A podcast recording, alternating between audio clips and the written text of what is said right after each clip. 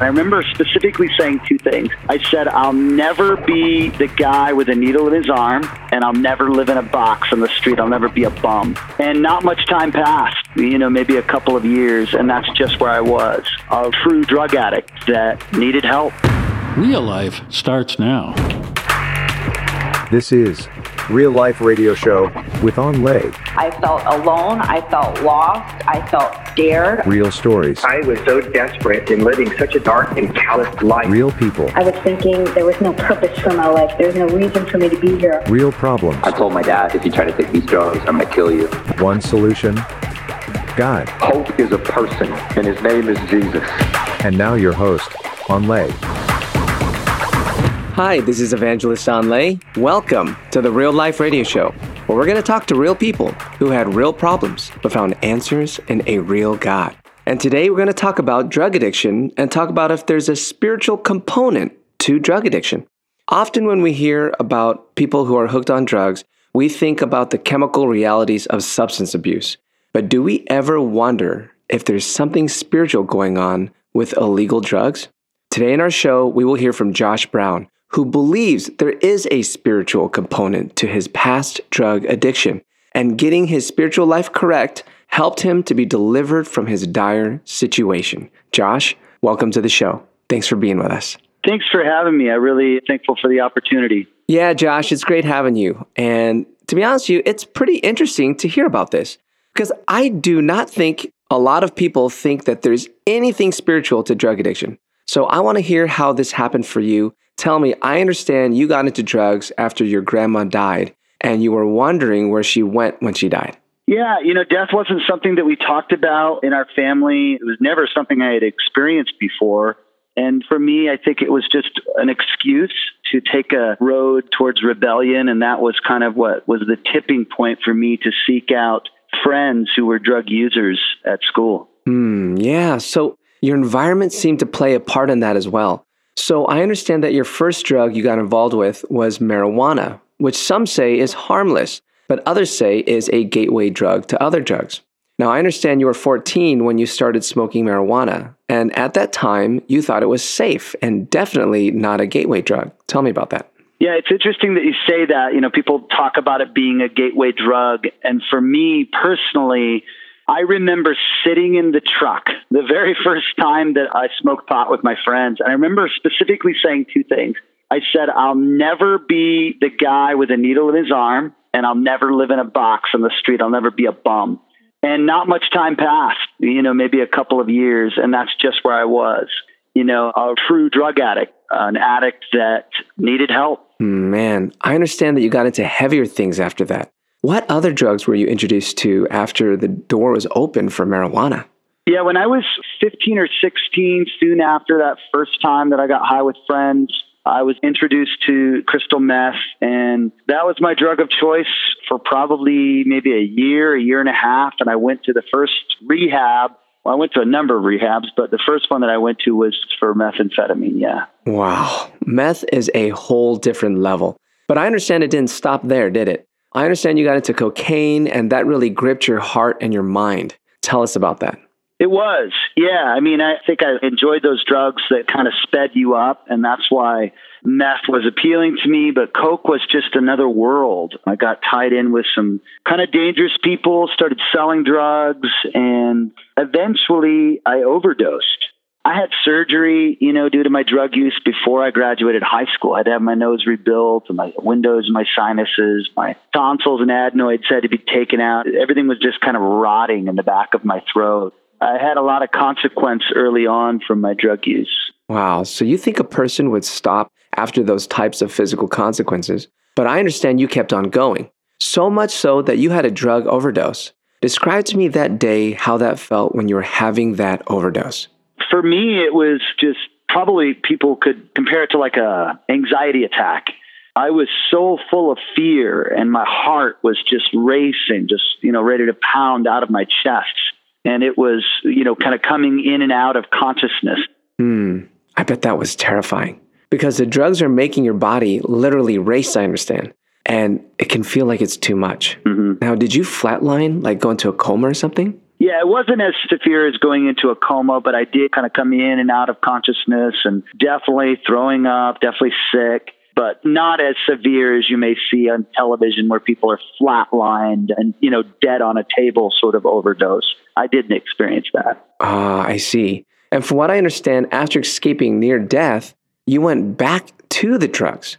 Now, how is it that people can almost die and be so traumatized by experiences like that, but they return to the same thing that brought them there? It doesn't make much sense. Now, most times when people have traumatic experiences, they avoid it at all costs, making the same mistake.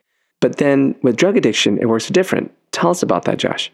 You know, a lot of people don't know the real core and the root behind drug addiction you know, there's a lot of cultural things out there that speak of drug addiction and even drunkenness as a disease. And while we know that our environment and the atmosphere and upbringing, all those things can contribute to the people that we become. But ultimately, these sorts of addictions are spiritual. They're heart issues.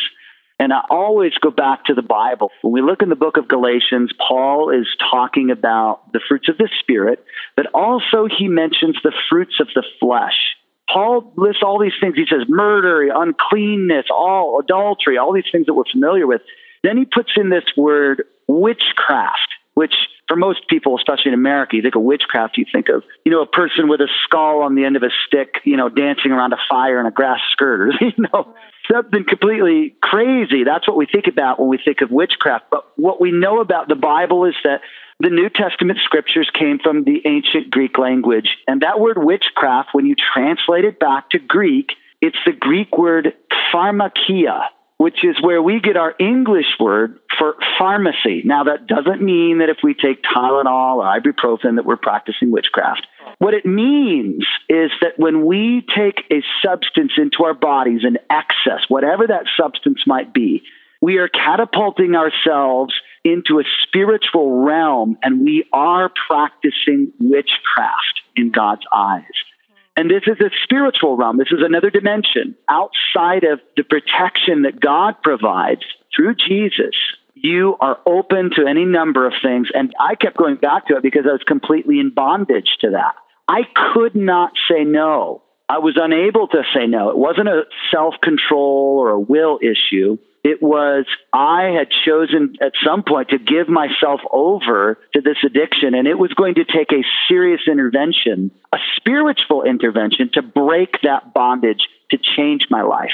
Mm, Josh, let's stop there. I want to thank you for talking about the spiritual component of addiction, and I want to have you back on our next show to talk about it more. Thanks so much for sharing, and we'll see you on our next show. Hold tight, we're going to discover more about this right after the break.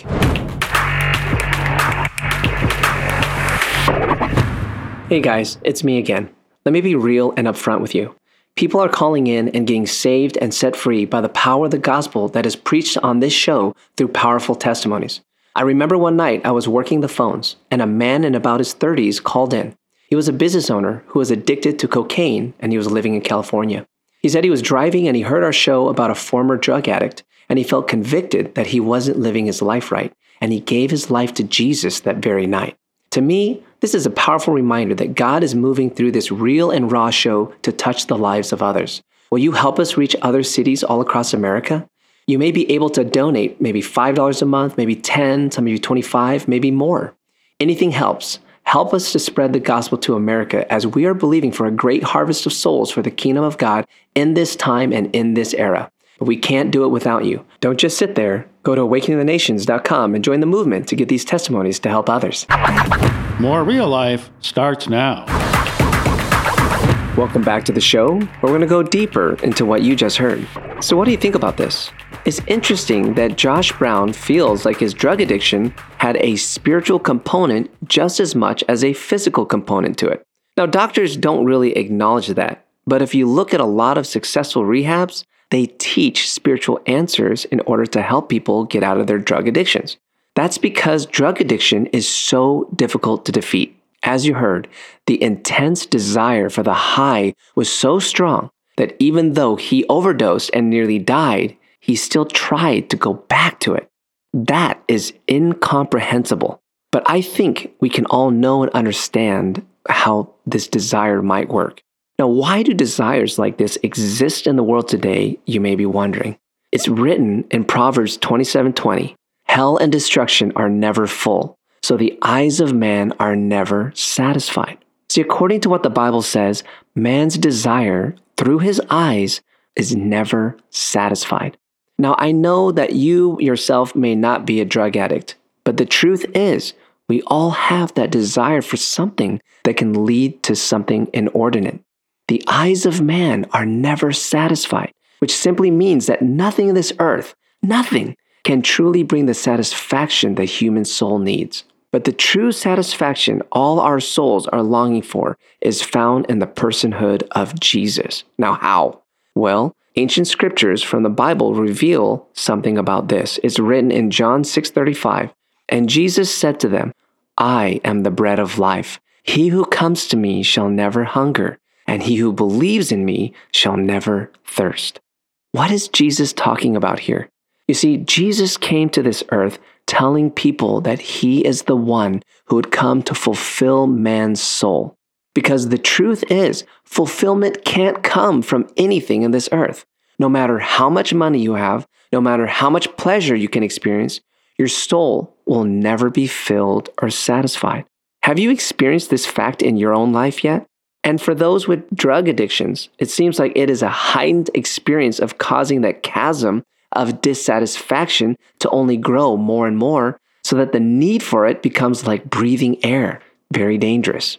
Jesus truly is the way out of drug addiction or any addiction that exists on the earth. Have you experienced this satisfaction in your life yet? I have. Out of the things I've tried, out of all the things of this earth, only my personal relationship with Jesus and reading his holy word brings this amazing satisfaction into my life where I truly feel full and good. And it's not just because I'm weird or something, it's because it really is true. Jesus is the bread of life. He's the spiritual bread that will change your life if you let him in. I'm sensing right now that someone is responding in their heart, and I want to talk to you directly now. You're realizing that whatever you've been seeking for, it hasn't been enough. And you're open to the idea of letting Jesus truly be the bread of life for you. You're wanting to know how do I do this? How do I let Jesus be my fulfillment? Let me pray with you. Lord Jesus, you said in your word that you're the bread of life, but there's some of us here who may not understand that. Jesus, right now, manifest your presence. Jesus, Jesus, we call upon you. Manifest your presence so that we can taste you as the bread of life. Come, Holy Spirit. We receive you, Jesus, my friend. Just receive him. We receive you, Jesus. We believe in your name. And I'm believing, Lord, right now, you're helping someone to be delivered from drug addiction right now, or whatever addiction might be getting them. Let us be delivered right now in Jesus' name. I hope you're blessed by this testimony, and I know that your life was touched. If you need prayer, please give us a call at 877 480 4477. That's 877 480 4477. See you next time.